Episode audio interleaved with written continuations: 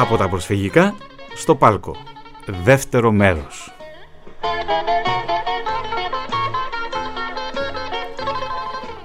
Και πού δεν σε έχω πάει. Μαζί κάναμε την Ανάσταση του 1952. Μαζί το 1962, το 72, το 82. Σε πήγα πού; Σε πήγα στα λοιπάσματα και κάναμε στο βιομηχανικό συνοικισμό. Πήγαμε στο προσφυγικό συνοικισμό και σου μιλήσαμε για τη μάχη της Παράγκας. Πες μου πραγματικά, έχουμε κάνει εκπομπές για το ρεμπέτικο. Έχουμε προσπαθήσαμε να διερευνήσουμε εγκλήματα μέσα στο ρεμπέτικο. Και σήμερα ορίστε, ανήμερα του Πάσχα, εδώ στο πρόγραμμα της ελληνικής ραδιοφωνίας. Κυρίες και κύριοι, η Έλενα Φαλιρέα. Καλησπέρα Θωμά, χρόνια πολλά, με υγεία σε όλους, καλό μήνα, όντως έτσι είναι, έχουμε κάνει και περιπάτους μαζί και εκπομπές και εύχομαι να κάνουμε και στη συνέχεια της ζωής μας και άλλες συνεργασίες έτσι υπέροχες ε, όπως αυτές που έχουμε κάνει μέχρι τώρα. Πρώτο πρόγραμμα της ελληνικής ραδιοφωνίας, φίλοι ακροατές, αγαπητοί φίλοι της ελληνικής ραδιοφωνίας, όπου και αν βρίσκεστε, σας ευχόμαστε να είστε γεροί, να έχετε υγεία, να είστε χαρούμενοι εντός της ελληνικής επικράτειας, αλλά και σε ολόκληρο τον κόσμο. Εδώ λοιπόν ζωντανά από το πρώτο πρόγραμμα της ελληνικής ραδιοφωνίας, στο ραδιομέγαρο της ΕΡΤ στην Αγία Παρασκευή, στην οργάνωση παραγωγής βρίσκεται η Μαριλένα Κουσουλού, στην τελική ρύθμιση του ήχου, ο Βασίλης Νικολόπουλος, χρόνια πολλά και από το στούντιο στον έξω θάλαμο και στους γιο σας. Λοιπόν, για να επικοινωνήσετε μαζί μας, γράφετε τη λέξη πρώτο, αφήνετε ένα κενό, το μήνυμά σας και το στέλνετε στο 54160.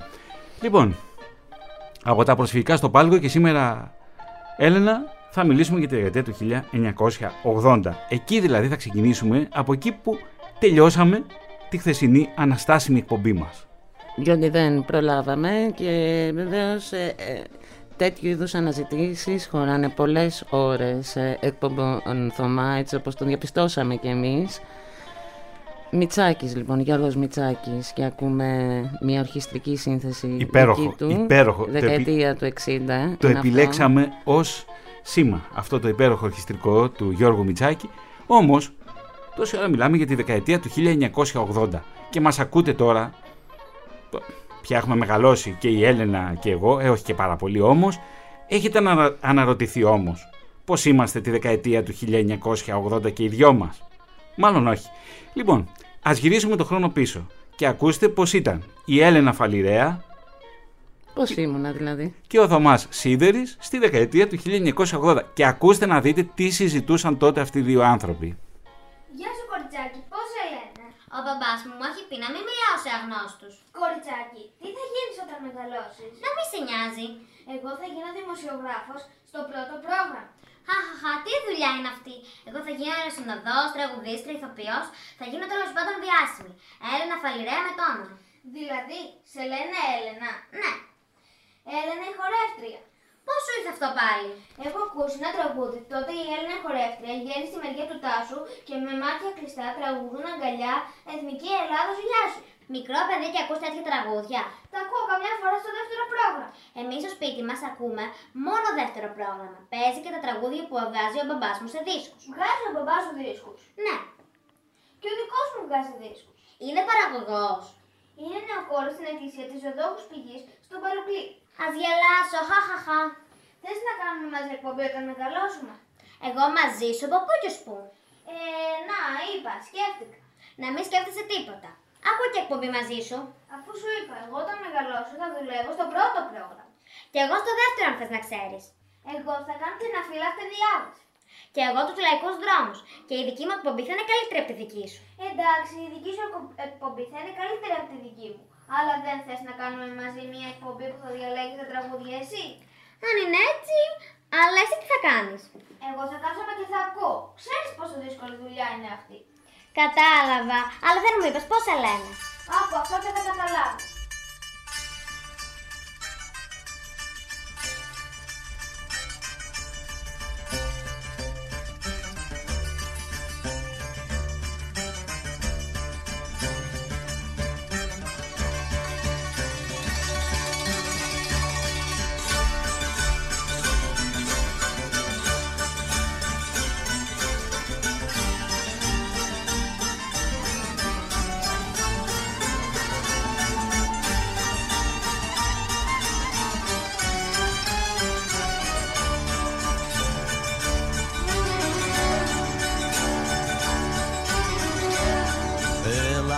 Απόψε του Θωμά.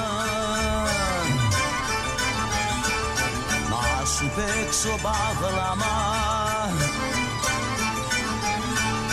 Να κατέβουν οι αγγέλοι Να χορέψουν τσιφτετέλοι Να κατέβουν οι αγγέλοι Να χορέψουν τσιφτετέλοι Κι αν μερακλωθείς πολύ Και σ' αρέσει το βιολί. Κι αν μερακλωθείς πολύ Και σ' αρέσει το βιολί. Με βιολί σαν το ροβιόλι Να χορέψουν οι διαβόλοι Με βιολί σαν του ροβιόλι Θα χορέψουν οι διαβολοί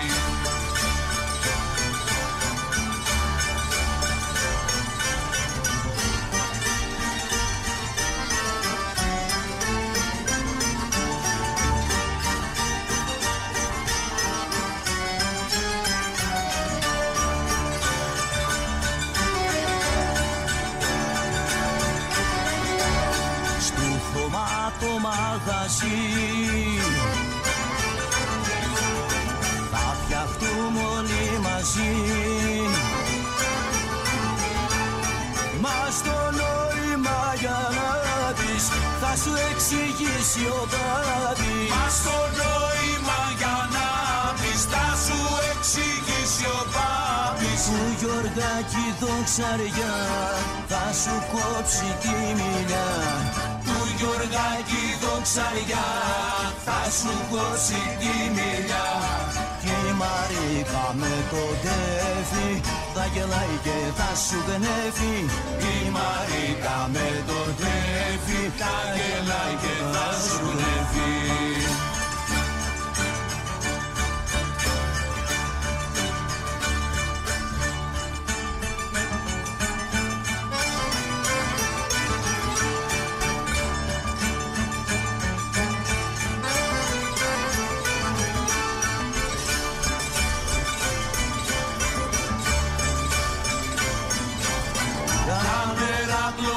πολύ και σ' αρέσει το βιολί Να μερακλωθείς πολύ και σ' αρέσει το βιολί Με βιολί σαν το ροβιόλι Να χορέψουν οι διαβόλοι Με βιολί σαν του ροβιόλι θα χορέψουν οι διαβολοί Ρεμπέτικο, Σταύρος Ξαρχάκος και Έλα απόψε στο Θωμά. Έλενα είναι μια ταινία, αλλά και η μουσική που συνοδεύει ταινία που σημαδεύουν τη δεκαετία του 1980. Το ρεμπέτικο δηλαδή αποτελεί ένα σημείο τομής εκείνη την δεκαετία και για το τι βλέπουμε αλλά και για το τι ακούμε. Και συνδυάζεται μάλιστα και με μια εκπληκτική σειρά που προβάλλεται εδώ από την ελληνική ραδιοφωνία τηλεόραση, το Μινόρι της Αυγής.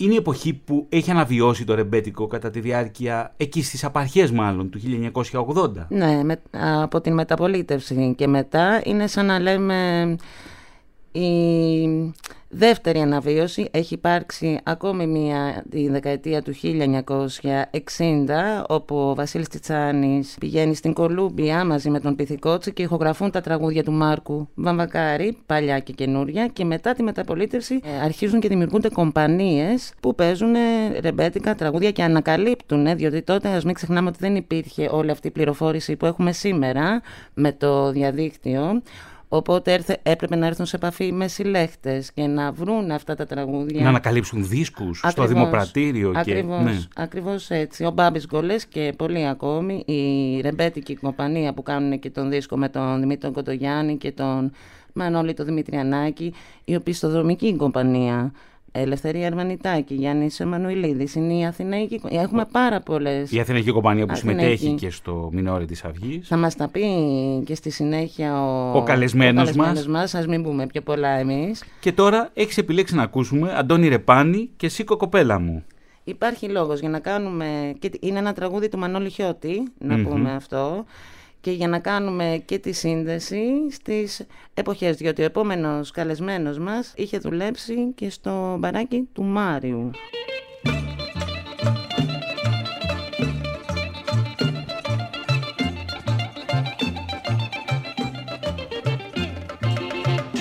Απόψε θέλω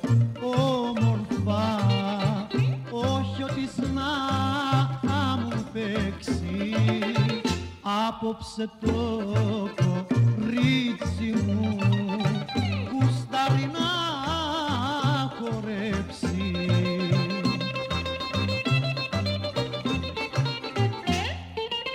Σήκω κοπέλα μου, σήκω κορίτσι μου Σήκω και χόρεψε να καμαρώσω. Σήκω αγάπη μου κι είμαι στο έτοιμο Όλα για σένα ναι να τα πληρώσω.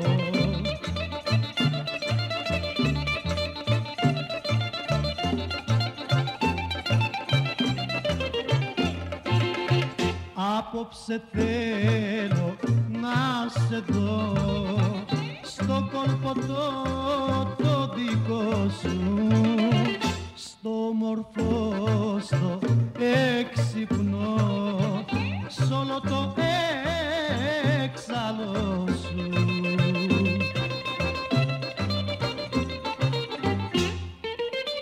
Σήκω κοπέλα μου, σήκω κορίτσι μου Σήκω και χόρεψε να καμαρώσω Σήκω αγάπη μου κι είμαι στο έτοιμο Όλα για σένα ναι να τα πληρώσω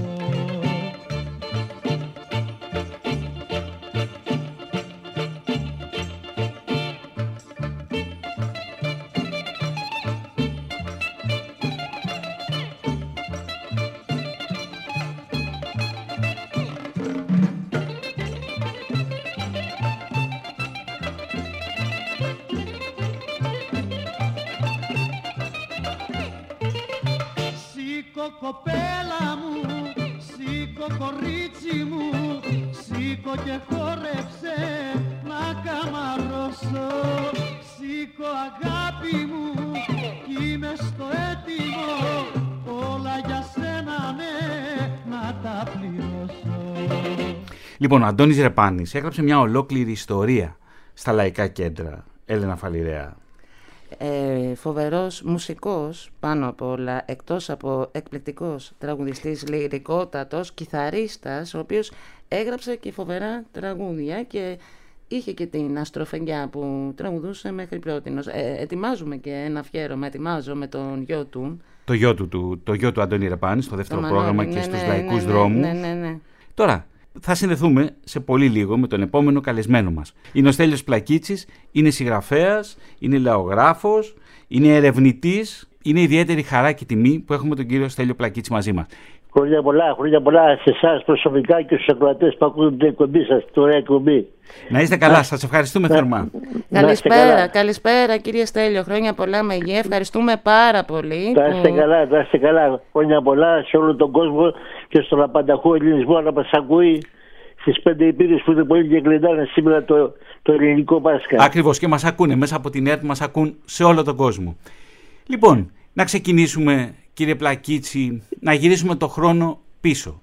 Εσείς είχατε μία ταβέρνα, ένα μαγαζί στο Μαραθώνα; Στο Μαραθώνα από τα, από τα προπολιτικά χρόνια που είχε ο πατέρας μου Ναι, και εκεί είχαν παρελάσει όλη η άρεση του συμφωνικού τραγουδίου από τη Ρόζα Εσχεντάζη, από το Σαλονικιό, το Δημήτρη με το βιολί, το Ρογκοντάκι, το Φιστιξί, τον Κασιμάτη, το Ρούκουνα, τον Παπασιδέρη, τον Περδικόπουλο. Όλη, όλη η αφόκρεμα του συμφωνικού τραγουδίου είχε περάσει από το κατάστημα του πατέρα μου. Εγώ με τα βιώματά μου έζησα και μεγάλωσα και άρχισα το μαγαζί μου στη συνέχεια από το οποίο μαγαζί μου το οποίο του είχα δώσει το όνομα το δικό μου ο Στελάκης, κέντρο διασκεδάσεως του Στελάκης, τραγούδισε ο Καζατζίδης με την πόλη πάνω, ο Καζατζίδης με την Γκρέη, ο Τσαουσάκης με τη Ρένα Στάμπου, ο Γαβαλάς με τη Ρία Νόμα, ο Περπηγιάδης, όλη η αφρόκριμα του λαϊκού τραγουδιού της μετέπειτα μεταπολεμικής περίοδου. Δηλαδή σας μιλάω για τη δεκαετία του 50. εκείνη τη Τότε- δεκαετία, τη φοβερή δεκαετία. Ναι, αυτή η δεκαετία είχε ανέβει πολύ το λαϊκό τραγούδι. Αυτό ενέδωσε από τον καιρό μετά τον πόλεμο Ναι, τα πικραμένα χίλια των Ελλήνων βρήκαν τη χαρά τους στα λαϊκά τραγούδια.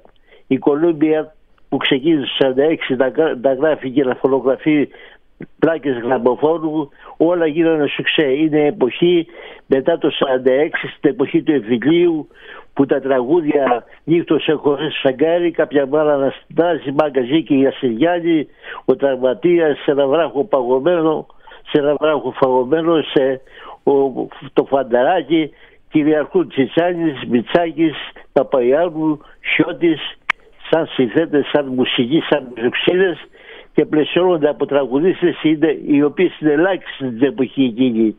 Με τα πολεμικά βγαίνουν η Σωτηρία Μπέλου, η Στέλλα Χασίλη, η Ιωάννα Γερμακοπούλου και μετά αρχίζει μετά τη δεκα- δεκαετία του 50 και ανεβαίνουν οι τραγουδίστες στο πάλκο που ήταν φοβισμένες.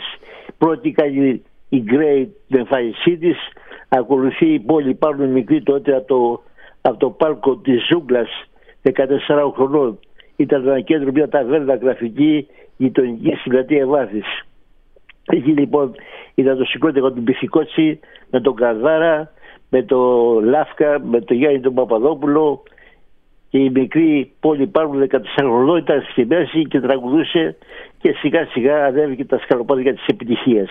Μετά πήγε στο Ροζ Μαρί που ήταν στην Κυψέλη και μετά κάνει την εμφάνισή της πολύ μικρή πάλι στην Τριάνα του Χιλά.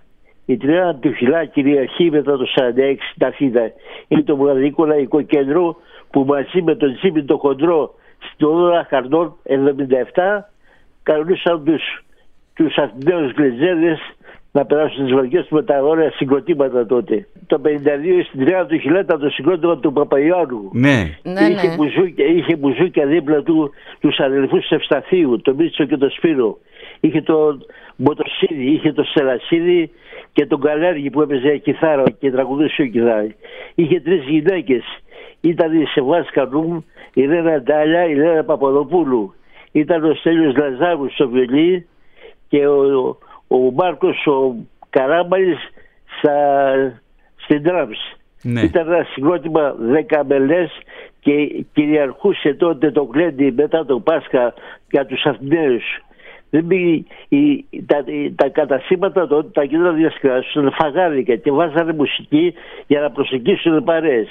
Την εποχή εκείνη του 52 που λέτε εσείς που αναφερόσατε και την έχω ζήσει εγώ την εποχή εκείνη, οι γρετζέδες της Αθήνας πηγαίνουν να πιούν ένα ποτό. Το ποτό που κυριαρχούσε τότε στις ελληνικές ταβέρνες Ήτανε τι, η Ρετσίνα; ήταν μαυροδάβνη, Α, μαυροδάφνη, ε. μαυροδάβνη της Αχάια Κλάους, Ναι.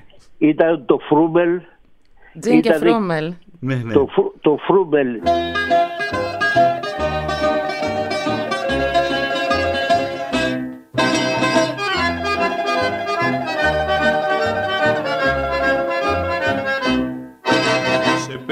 Περίμενα απόψε να έρθεις στον οντά μου αγάπη μου παλιά.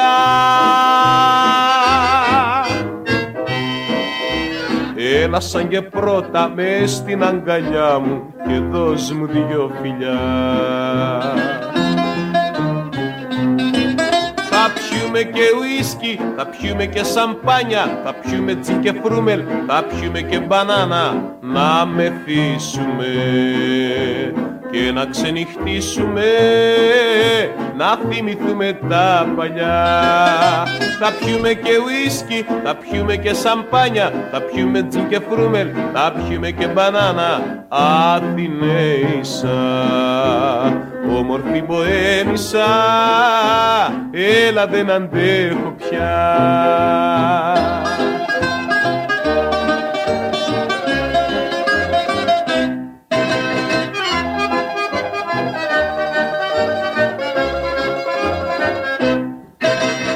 Κοντά μου να γυρίσεις για να ξαναζήσεις μποεμική ζωή. Γλυκά να σε φιλήσω και να με φιλήσεις αγάπη μου χρυσή. Θα πιούμε και ουίσκι, θα πιούμε και σαμπάνια, θα πιούμε τζιν και φρούμελ, θα πιούμε και μπανάνα, να μεθύσουμε και να ξενυχτήσουμε, να θυμηθούμε τα παλιά. Θα πιούμε και ουίσκι, θα πιούμε και σαμπάνια, θα πιούμε τζιν και φρούμελ, θα πιούμε και μπανάνα, Αθηναίησα. Όμορφη μποέμισα, έλα δεν αντέχω πια.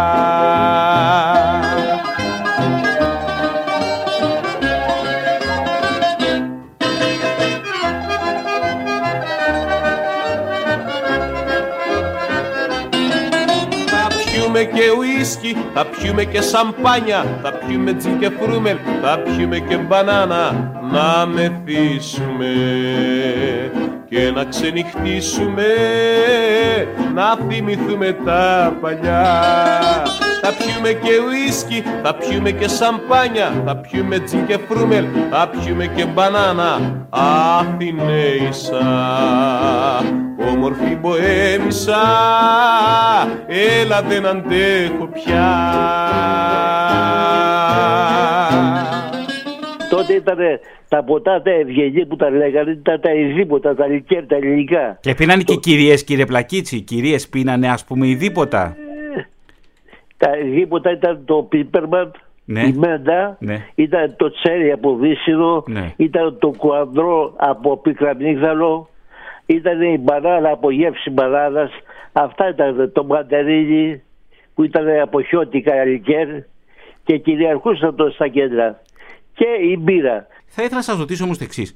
Οι γυναίκες, οι τραγουδίστριες, ανεβαίνουν στο πάλκο εκείνη την ε, δεκαετία. Και το 50 και το 60, έτσι. Δηλαδή μπαίνουν μπροστά από την ορχήστρα ή είναι μαζί με την ορχήστρα; Οι τραγουδίστρες ε, έμπαιναν ε, δίπλα στον, στο, συγκροτηματάρχη, στη μέση ακριβώς. Ναι. Τότε υπήρχαν τα λαϊκά συγκροτήματα με τα ονόματα, δηλαδή συγκρότημα Παπαϊάρου, συγκρότημα Τσιτσάρης Παπαϊάρου, συγκρότημα Κλουβάτος, συγκρότημα ε, Τζουανάκος Θανασόπουλος. Μέσα στη μέση ήταν οι συγκροτηματάρχες. Είχαν δίπλα τους την Μαρτινέρ που λέγανε τότε, την τραγουδίστρια. Δεξιά και αριστερά πλαισιωνόντουσαν τα δύο μπουζούκια και την κιθάρα. Και στο πίσω μέρος ήταν το ακορντεόν και σε, πολλά, περι- σε, σε πολλές περιπτώσεις υπήρχε και το, το πιάνο. Το πιάνο, Το ναι. πιάνο, ναι. Όπου Όπως- έπαιζαν και γυναίκες. Υπήρχε και η όπως Λέλα η- Παπαδοπούλου που αναφερθήκαμε, έπαιζε Η- η- ακορντεόν. Η, η Λέλα Παπαδοπούλου. Και η Ευαγγελία ήταν- Μαργαρώνη ε, πιάνο. Η, η Ευαγγελία Μαργαρώνη ήταν με το πιάνο του Το Τσάνι για Τιτσάνι, ναι χρόνια. βεβαίως. Η Λίλη Νίκος- Νικολέσκου την είχε ο Χιώτης πιάνο. Αρκεί να σας πω σε ένα πανηγύρι που έχει πάει στο Μαρκόπουλο Μεσογείας ο Χιώτης αντί για κλαρίνο είχε το πιάνο της Λιλής Νικολέσκου. Δηλαδή φανταστικό πράγμα να βλέπεις Ναι. σε πανηγύρι τώρα να χορεύουν δημοτικά τραγούδια σιρτά και καλαματιαρά με, τη, με τις νότες του πιάνου. Τόσο πολύ είχε ανέβει, ανέβει το λαϊκό τραγούδι. Το είχε πλαισιώσει πρωτοπόρος στην, στην ανάπτυξη του λαϊκού τραγουδιού υπήρξε ο Χιώτης αναφυσβήτητα. Πώς αντιμετωπίζονταν οι γυναίκες στο λαϊκό τραγούδι, πώς αντιμετωπίζονταν οι τραγουδίστριες; Με σεβασμό. Μμμ. με σεβασμό από τους πελάτες.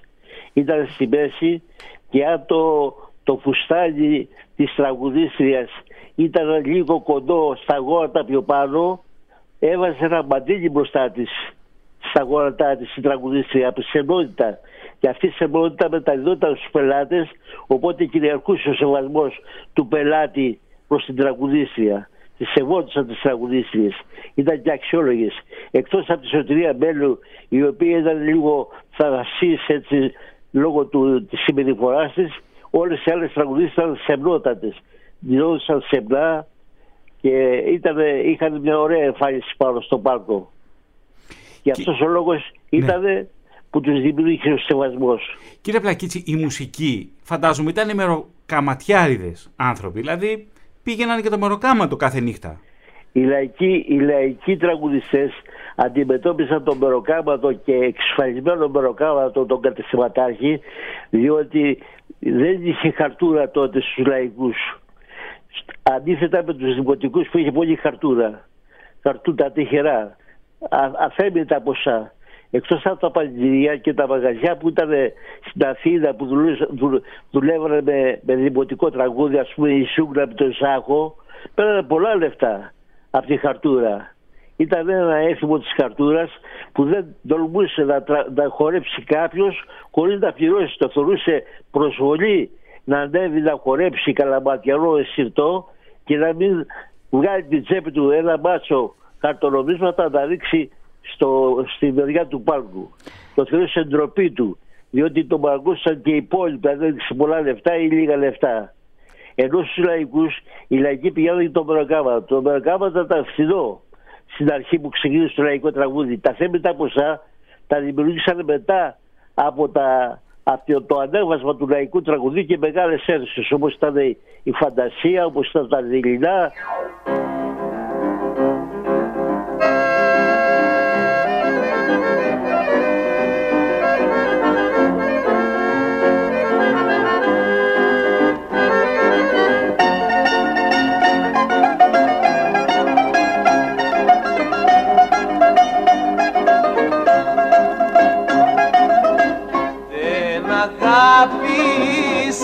Γυναίκα δεν λαχτάρει σαν κορμί.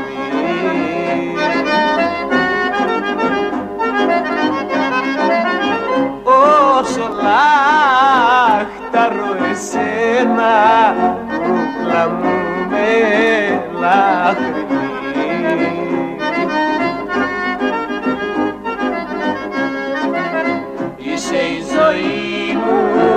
αναπνοή μου Μ' άναψες σκοτιά μέσα στην καρδιά δεν αντέχω πια. Γλυκά μου και πώς μου το φιλί σου δώσ' μου. Μη με τυραννάς πες πως μ' αγαπάς αχ δεν με πονάς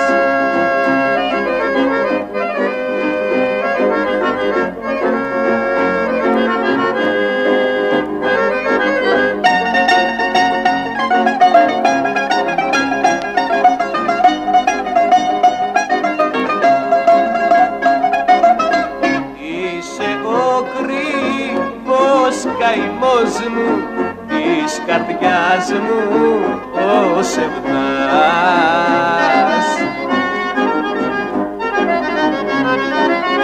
Βάλθηκες να με πεθάνεις και στον άδει να με πας. Είσαι η ζωή μου, η αναπνοή μου Μ' άναψες φωτιά μέσα στην καρδιά δεν αντέχω πια Γλυκά μου και κόσμο το φιλί σου δώσ' μου. Μη με τυραννάς πες πως μ' αγαπάς αχ δεν με πονάς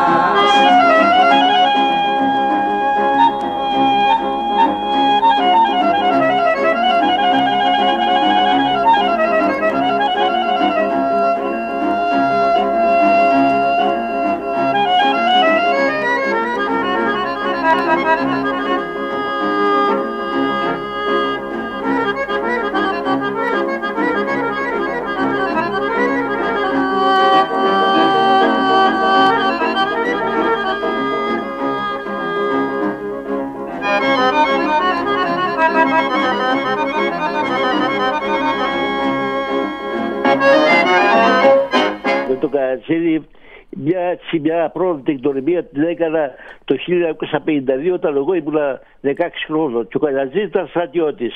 Είχα μια διαφορά 5 χρόνια. Ο Καρατσίδης είχε γεννηθεί το 1931, εγώ είχα γεννηθεί το 1936. Ο Καρατσίδης λοιπόν ήταν, ήταν γιος αριστερού, όχι αριστερός, γιος αριστερού. Και γι' αυτό το λόγο τον πήγαν στην Μακρόνισο. Όμως όταν πήγε η παρουσία τη κρατήριο της Μακρόνισο, έριξε ο εμφύλιος πόλεμος και σιγά σιγά σταμάτησε η Μακρόνισο. Τον υποτίμησαν από τη μεριά της στρατεύσεως και του δώσαν μια ειδικότητα μουλαρά. Ήταν ο ημιονικό. Ακριβώς. Λοιπόν, περίπτωση στο, στο τάγμα Διονύσου. Το τάγμα Διονύσου έκανε μια άσκηση στο Μαραθώνα υποστηρίζοντας τη σχολή Ευελπίδων που έκανε μια άσκηση με πραγματικά, με πραγματικά πειρά. Ήρθε στο Μαραθώνα ένα τάγμα από το, από το Διόνυσο. Το τάγμα ήταν 400-500 άτομα. Το δεύτερο βράδυ της αφήξεως του τάγματος, όλα τα μαγαζιά του μοραφόρα 10 καφενεία που υπήρχαν και 10 ταβέρνες, κασακοταβέρνε, γίνανε χακοί. Γεμίσαν από στρατιώτες. Τότε λοιπόν το πρωί της δεύτερης ημέρας ήταν απ' έξω από το μαγαζί το δικό μας μια ε, παραδοσιακή βρύση και είχε γούρδα. Ήρθαν 10 μουλάρια με στρατιώτες, σε να ποτίσουν τα μπουλάρια στη βρύση. Και εγώ είδα με τα μεγάλα ζώα που ήταν της Σούντρας τότε και πήγα κοντά. Ένας νεαρός στρατιώτης, νεαρός, της στρατεύσεως, μου λέει πώς σε λένε, του λέω Στέλιο. Και εμένα μου λέει Μπερδέ Στέλιο. Που είσαι στο μαγαζί, ναι. Έχετε μουσική, έχουμε. Τι τραγούδια έχετε, του λέω: Σε διώξα από την κοκκινιά για το έχεις παρακάνει. Ω, μου λέει το δώρο να αρχίσουμε τραπέζι να αυτό την παρέα μου. Έρχονται. Γινόμαστε φίλοι. Τέσσερι-πέντε μέρες αργότερα, αφού η κίνηση προχωρούσε, με έστειλε η μάνα μου να πάρω πλάκες από την ταφίδα. Και τη, είχα πάει στο δισκάδικο του Παπαϊάνου και πήρα 5-6 πλάκες, ε, έτσι λέγαμε τους δίσκους τότε. Τους δίσκους, ναι. ναι.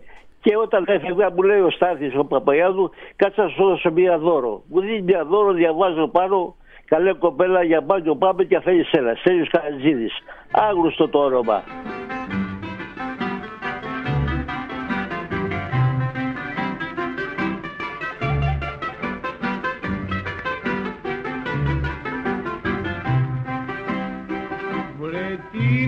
Τούτο το κακό φλόγα τη καμίνη. Λες κι την άναψε και φούρνωσε κι Καλέ κοπέλα, καλέ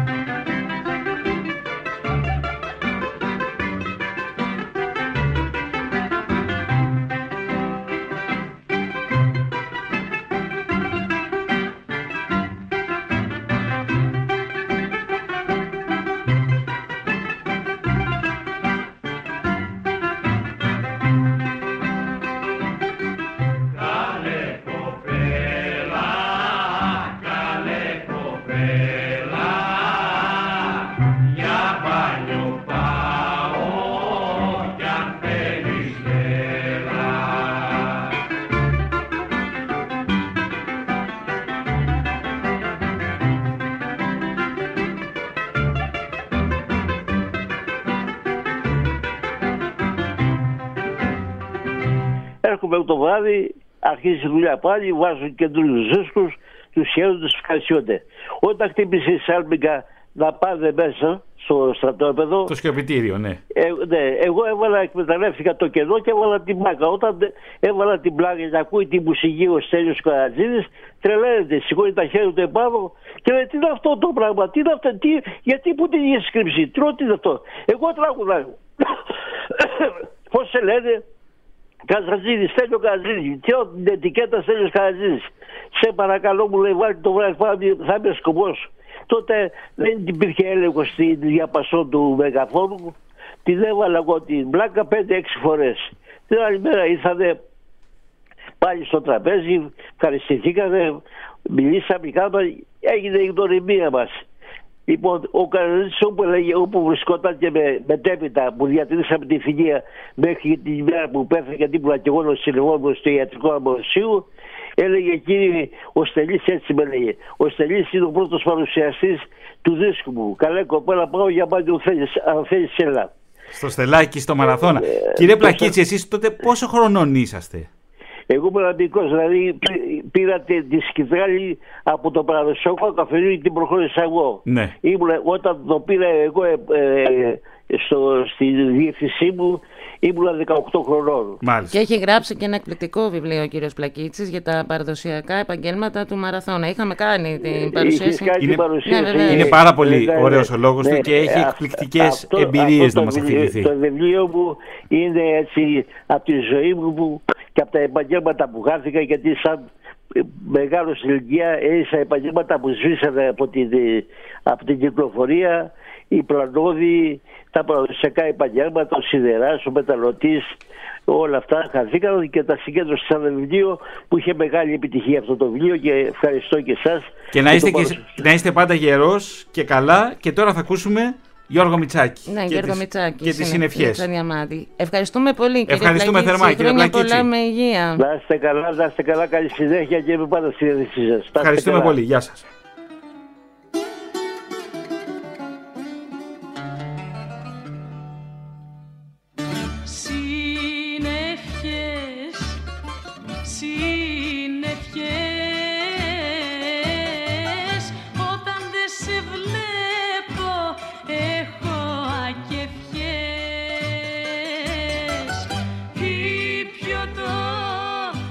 Κι το με έχει κεράσει και το κέφι, και το κέφι μου έχω χάσει.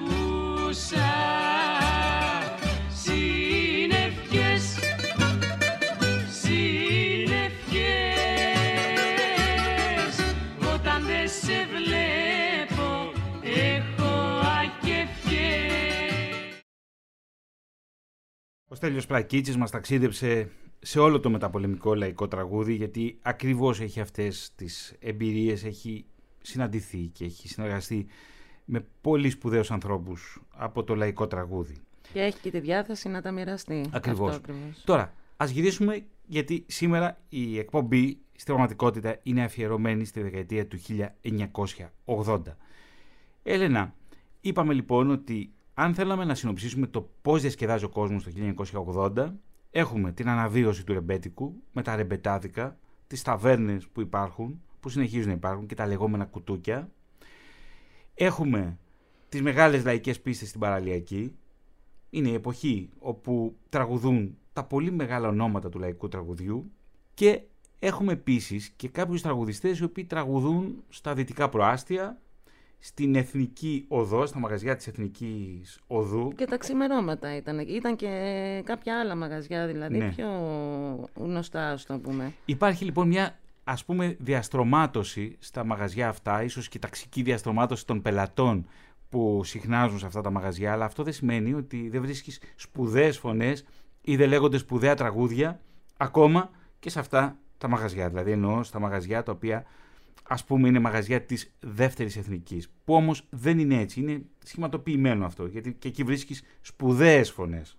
Σπουδαίες πραγματικά λαϊκές φωνές. Η Ελευθερία Χριστοπούλου είναι μία από αυτές. Είχαμε συζητήσει για την περίπτωσή της και πολλές άλλες φωτεινή μαυράκι. Ακριβώς. Ναι. Και έχουμε βέβαια, επειδή μας ανέφερε προηγούμενα και ο κ. Πλακίτη στα δημοτικά, υπάρχει, υπάρχουν και μαγαζιά που παίζουν αμυγός δημοτικά τραγούδια και είναι, ας πούμε, στην πλατεία Καραϊσκάκη. Έτσι. Το, τα θυμάμαι αυτά. Και ο Έλατος. Ναι. Το- Ναι, ακριβώς. Είναι δηλαδή σε διάφορα σημεία της Αθήνας, αλλά κυρίως προς αυτές τις περιοχές, γιατί εκεί έχουμε, έχουμε μια πύκνωση των μεταναστών που έρχονται με τα πολεμικά στην Αθήνα. Πάμε λοιπόν μια βόλτα στην Αθήνα, στην νυχτερινή Αθήνα, νύχτα στην Αθήνα, Κώστας Μίτσιος.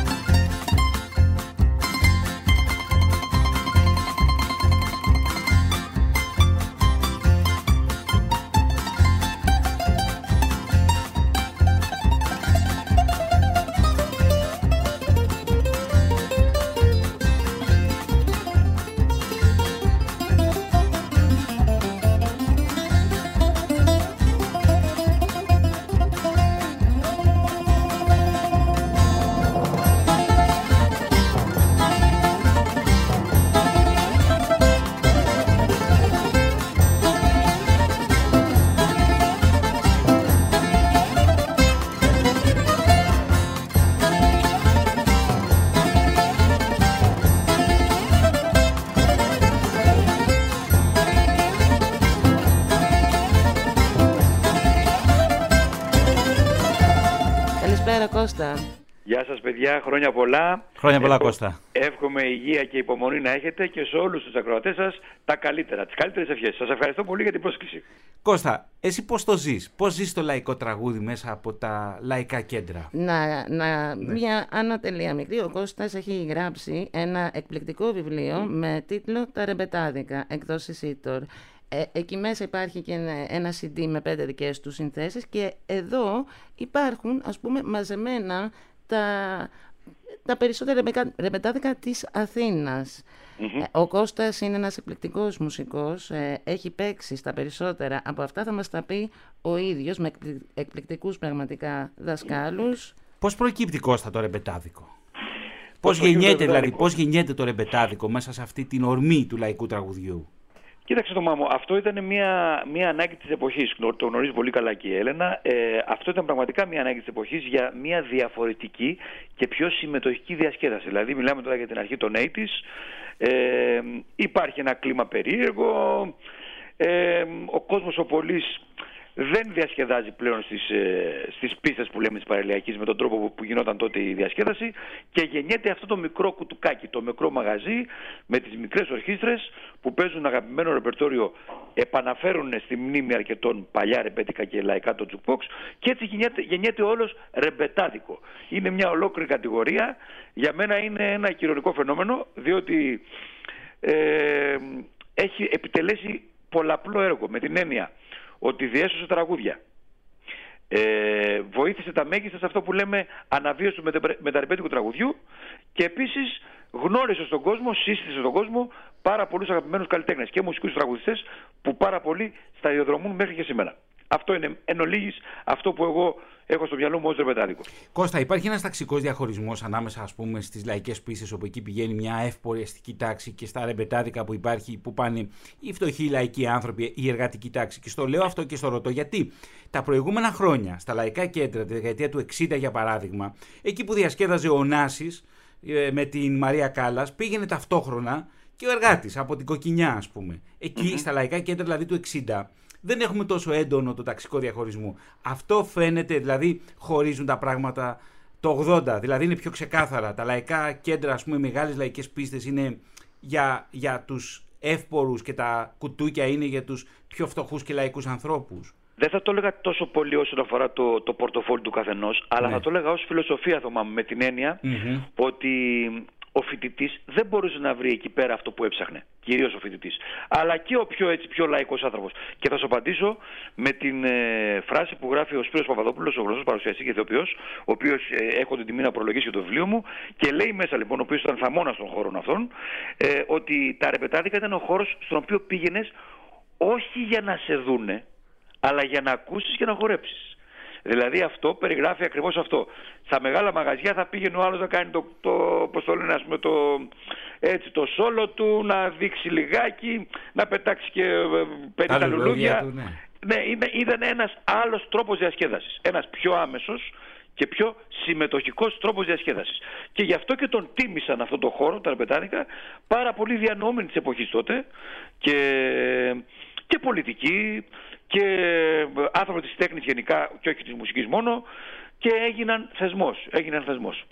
Χωρικά, πού τα βρίσκουμε αυτά τα, τα μαγαζιά; Υπάρχουν δηλαδή σε κάποια σημεία της Αθήνας συγκεντρωμένα ή, ή είναι απλώνονται ας πούμε στο λεκανοπέδιο; Κοίταξε, η μάνα του ρεπετάδικου ε, ναι. και αυτών των, ε, αυτών, το, αυτού του τύπου μαγαζιών ήταν η περιοχή των Εξαρχείων. Στην περιοχή των Εξαρχείων υπήρχαν 12 μαγαζιά ε, αυτού του στυλ και καμιά εικοσαριά ακόμα ταβέρνες. Η Έλληνα το ξέρει πάρα πολύ καλά γιατί είναι και της γειτονιάς. Κάποια έχουν ε, ακόμα διασωθεί μέχρι σήμερα. Αλλά εκεί η μάνα, η μάνα του, μετα, του μεταρρεπέτου τραγουδιού ήταν η πλατεία των εξαρχείων. Κώστα, μισό λεπτό να σε διακόψω. Χθες δεν μου έλεγε ότι ήσουν από την κοκκινιά. Χθες έπαιρνες όργο και μου έλεγε ότι ήσουν από την κοκκινιά. Ναι. ναι. Ω ευτυχία, χθες μου έλεγες ότι ήσουν από την κοκκινιά, ρε Ελένα Φαλήρεα. δηλαδή για όνομα του Θεού, ας πούμε. Και σήμερα, και σήμερα ξέχασες την κοκκινιά και μου, το... και μου λες ότι είσαι από τα εξάρχεια, για όνομα του Θεού δηλαδή. Κώστα, συγγνώμη. Όχι, όχι, όχι. Ούτε από την κοκκινιά είμαι, ούτε από τα εξάρχεια, αλλά δεν έχει και τόσο σημασία. Υπήρχε η, η, η Φραγκοσυριανή, ήταν έτσι ο Κουασιμόδος, η ρεμπέτικη ιστορία, το ταξίμι. Είναι λίγα από αυτά που μπορώ να θυμηθώ εκεί στην περιοχή, τα οποία πρόλαβα κι εγώ. Έτσι, γιατί Ναι. και εγώ το 80 ας πούμε ήμουνα, πήγαινα στο δημοτικό, αλλά τα πρόλαβα σε μεταγενέστερες δεκαετίες. Επιβίωσαν δηλαδή Κώστα, αυτά μέσα στον χρόνο. Και εγώ τα θυμάμαι ως φοιτητής, δηλαδή δεκαετία του 90, ας πούμε, το Ναι. θυμάμαι. θυμάμαι. τα Κοίταξε, ρεπετάδικα. η, η κατάσταση σχέση με το σήμερα, με το, το- η κατάσταση του σήμερα σε σχέση με το, με το όχι και πολύ μακρινό χθες, γιατί μιλάμε για πλήν 30 χρόνια έτσι, ε, είναι απογοητευτική. Και δεν μιλάμε για την εποχή του κορονοϊού που έτσι κι αλλιώς τα πράγματα είναι μπερδεμένα, αλλά μιλάμε για πριν δύο χρόνια. Δηλαδή μαγαζιά που μπορούσαν να διατηρήσουν ορχήστρα ε, στο στυλ αυτό είναι ελάχιστα πλέον στην Αθήνα. Είναι μετρημένα, μπορώ να σα πω, στα δάχτυλα του ενός και του ενός χεριού. Και περισσότερο τα κρατάνε οι επιχειρηματίες οι ίδιοι από προσωπικό πείσμα και προσωπική επαφή με τους πελάτες τους, διότι οι άνθρωποι πι- μεγάλωσαν και αυτοί εκεί μέσα. Μπήκαν πιτσιρικάδες και έχουν φτάσει τώρα, ας πούμε, μια ηλικία και έχουν κρατήσει όλο αυτόν τον κύκλο. Είναι η ίδια τους η ζωή. Είναι Ναι. η ίδια τους η ζωή. Και Κώστα, αυτό και το, παραμένουν. το 80 στα ρεμπετάδικα, τι μουσική παίζουν; Είναι, είναι αυτό που λέμε, ε, ε, είναι ρεμπετάδικο και παίζουν ας πούμε προπολεμικό ρεμπέτικο; Τι παίζουνε; Κοίταξε να δεις κάτι. Τα, ε, καταγεγραμμένο το πρώτο μαγαζί που ανοίγει έτσι με αυτό το στυλ είναι η Ρεμπέτικη Ιστορία. Στο οποίο πρωτοδουλεύει ο, ο περίφημος Γιώργος Ξιντάρης μαζί με τον ε, ε, σκοπελίτη επίσης μουσικό και ιδιοκτήτη του χώρου Παύλο Βασιλείου. Εκεί παίζουν τέσσερα άτομα μουσική σε ένα τραπεζάκι καθισμένοι. Σκέτα στην αρχή, στην αρχή σκέτα. Δηλαδή τελείως ταβέρνα φάση, αλλά όμως παίζουν προσεγμένο πραγματικά ρεμπέτικο. Δεν θα έλεγα τόσο πολύ προπολεμικό, όσο πολύ τσιτσάνι, ε, βαβακάρι οπωσδήποτε, ειδ- ειδικά ο Ξηδάρης όπως ήταν και η δυναμική δυναμία του. Ε, αυτό το πράγμα. Μα, με βάση αυτό αρχίζουν και ξεπηδάνε πολλά τέτοια πράγματα. Και γίνονται και άλλες βεβαίως ε, κινήσεις που ευνοούν αυτό το κλίμα. Ε, όπως ας πούμε εμ, ο δίσκος στα ρεμπέτικα του, του Ταλάρα. Ο δίσκος στα ρεμπέτικα του Ταλάρα πούλησε τότε 600.000 δίσκους.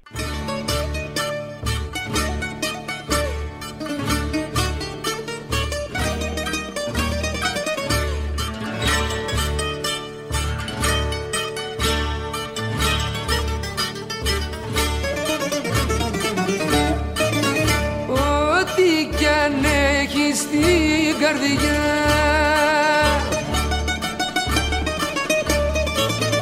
Να μου το λες μικρό μου.